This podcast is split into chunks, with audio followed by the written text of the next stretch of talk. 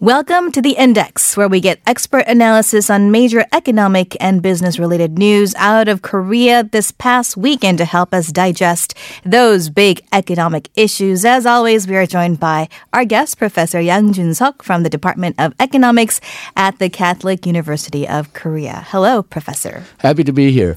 Okay, now I understand that we are going to do a deep dive on RCEP. It's a massive trade agreement that was uh, announced to have been agreed on November 4th.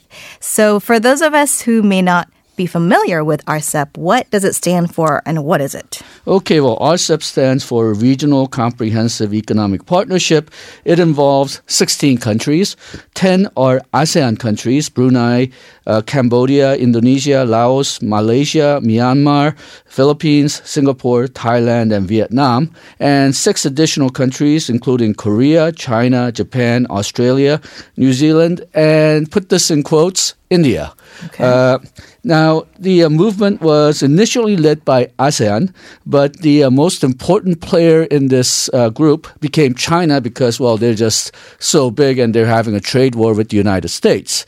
One of the interesting things is that until the morning of November 4th, they didn't think this agreement would be agreed upon. Mm. And uh, Japanese and Thailand press were saying that they didn't think that there will be an agreement on the agreement. Uh, but then suddenly in the afternoon, in the evening, they said they agreed, and the uh, 15 countries excluding India, mm. decided that uh, we have enough to announce an agreement.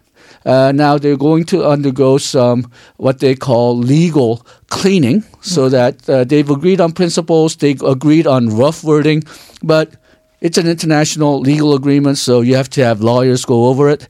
The uh, lawyers are going to finalize the wording, and they should be able to sign it in 2020, uh, very early 2020. Mm-hmm. Now, one of the other reasons that this RCEP is so interesting is that just three or four years ago, the United States were leading another mega FTA called uh, Trans-Pacific Partnership, and it included a lot of the uh, countries which are in the uh, RCEP agreement: Australia, Brunei, Canada, Chile, Japan, Malaysia, Mexico, New Zealand, Peru, Singapore, Vietnam, and United States.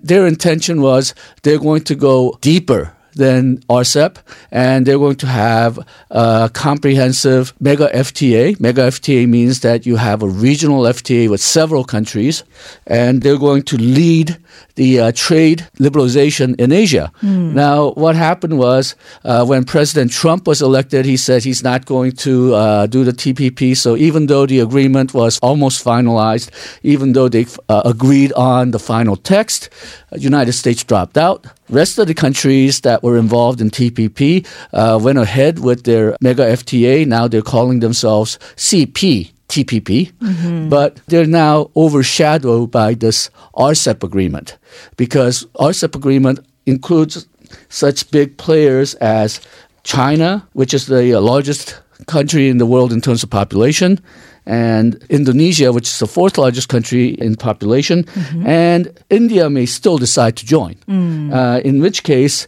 they will have first, second, and fourth most populous country in the world in this agreement.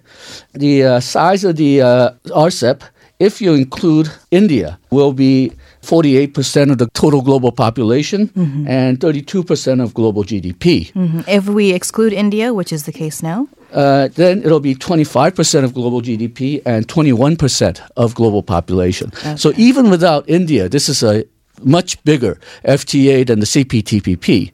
If it includes India, then it'll be huge. Okay. Well, it's hard enough to get two countries on the same page in terms of trade, but they got. Uh, 15 countries, I guess, excluding India uh, as of now. But it was a hard won fight, at least let's call it a win for now. It is coming after years and years of negotiations. Could you catch us up on uh, the context there?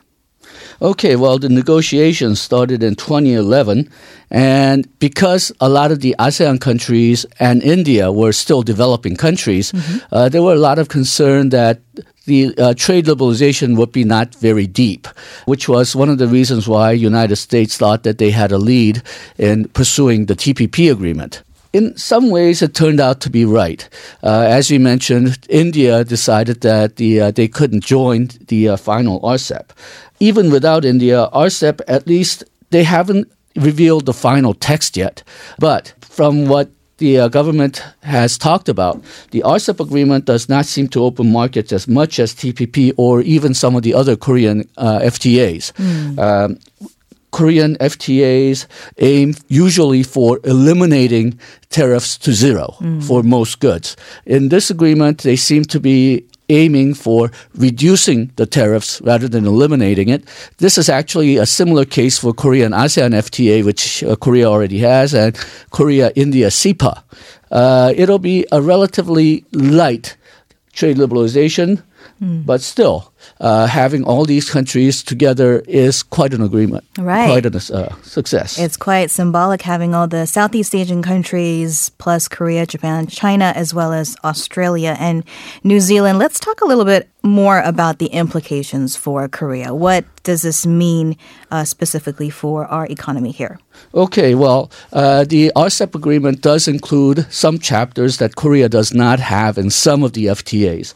Uh, for example, e-commerce, uh, which is becoming a uh, area that Korea is uh, becoming very interested in. Uh, and then trade facilitation, which is customs procedures, uh, and government procurement. If government procurement market is developed well, then it could be a frontier for Korean uh, Korean uh, exporters, especially in developing countries, because developing countries usually do not liberalize their government procurement market. Mm. And then RCEP countries account for 53% of Korea's exports and 46% uh, imports. That's including India. Uh, right now, in the uh, last few current account figures, including the latest one from September, Korean exports fell, Korean imports fell as well. That's the uh, falling exports signal global slowdown. Falling imports signal domestic slowdown. So Korea is in a very rough spot, and hopefully this RCEP will give it some bit of a kick so that we can get out of this morass. But the impact on Korea may be somewhat less than the numbers suggest because Korea has FTAs already with 15 of these 16 countries. Oh. Korea has uh, FTA with ASEAN as well as individual FTAs with specific ASEAN partners. Uh, just about the only new country that's on the list is Japan a lot of Koreans have been worried about entering into an FTA with Japan because they're so strong in manufacturing field. But I think one of the uh, factors which may sort of alleviate that would be Japan is so weak in agriculture that if Japan uh, has opened up its agricultural market because of RCEP, that'll give more opportunities for Korean farmers to export to Japan. Mm. Another technical detail which can be very helpful to Korea is something called cumulative rules of origin. Mm. I don't want to get into too much detail, but existing Korean FTA, if you want to reduce tariffs to products, then it has to come from that country. A certain amount of value added must come from that country. Korea, because it signed so many FTAs, Korea is acting as a hub. Now, under RCEP, uh, you may have something called cumulative rules of origin, which means that value added, it can come not just from one country, but many countries as long as uh, it is a partner in RCEP mm-hmm. and as long as such a good fulfills a certain amount of value added from RCEP countries as a whole, mm-hmm. uh, that's counted as an RCEP good, mm-hmm. and you can import that without uh, too much tariffs, or you can export that with too much tariffs. What this means for Korean companies is that we can have a more global supply chain. Right. And that means that Korea can have a more flexible global supply chain as well as the other way around. Other countries can have more flexible global supply chains, which means Korean firms can get into their global supply chains much more easily. Mm. So this represents both an opportunity and a threat. But because Korean firms are so good at getting into supply chains, I think this will be overall a plus rather than a minus. Okay. An important technicality there. So what are the global implications and especially given kind of the U.S. stance on trade, global trade right now? Okay, well, U.S. was using TPP as sort of a counterweight to uh, RCEP, but under the previous administration, under the previous administrations, and because President Trump has dropped out of the TPP, and he's starting a trade war not only with China but many other different countries. It looks like President Trump has made an unforced error. Uh, he has lost trade leadership not only globally but specifically in Asia. There will be no U.S. influence in these mega FTAs. Mm-hmm because US has been pressuring China and India to open its market to US as well, having RCEP before China and India actually opened their market to US is sort of a tweak to President Trump.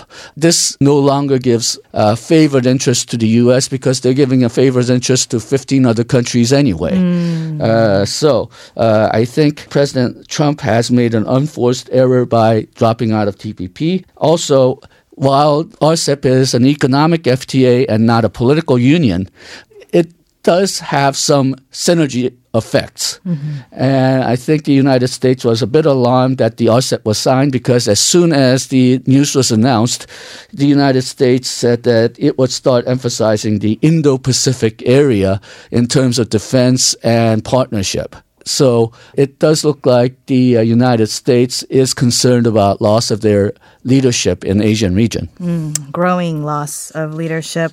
Uh, let's address the elephant in the room real quick, Professor Yang. So why did India drop out of the 16? Uh, India has been experiencing a economic slowdown in the last year compared to a very high growth rates that they had even a couple of years ago. Mm. And then India has a, a, large trade deficit with more than half of the RCEP countries. Mm-hmm. And this is probably the most important. There has been a lot of dissatisfaction with previous FTAs, including Korea India CEPA. Uh, a lot of analysts within India are saying that Indian firms are not competitive enough to really take advantage of the FTAs and start exporting their goods. So, in effect, they're just receiving foreign goods, mm-hmm. which accounts partially for uh, the trade deficit that they have. Because of that, there's really no domestic forces uh, which are campaigning for more FTAs. Mm. Their manufacturing sectors, such as automobiles, as well as their agricultural sector, have come against uh, joining more FTAs, including RCEP. So I think Prime Minister Modi dropped out because under the trade liberalizing conditions, he couldn't really get any domestic support. Mm, at least not in, at this particular juncture. All right, that was Professor Yang Jun Seok from the Department of Economics at the Catholic University of Korea. Thank you so much for your insights today. Thank you.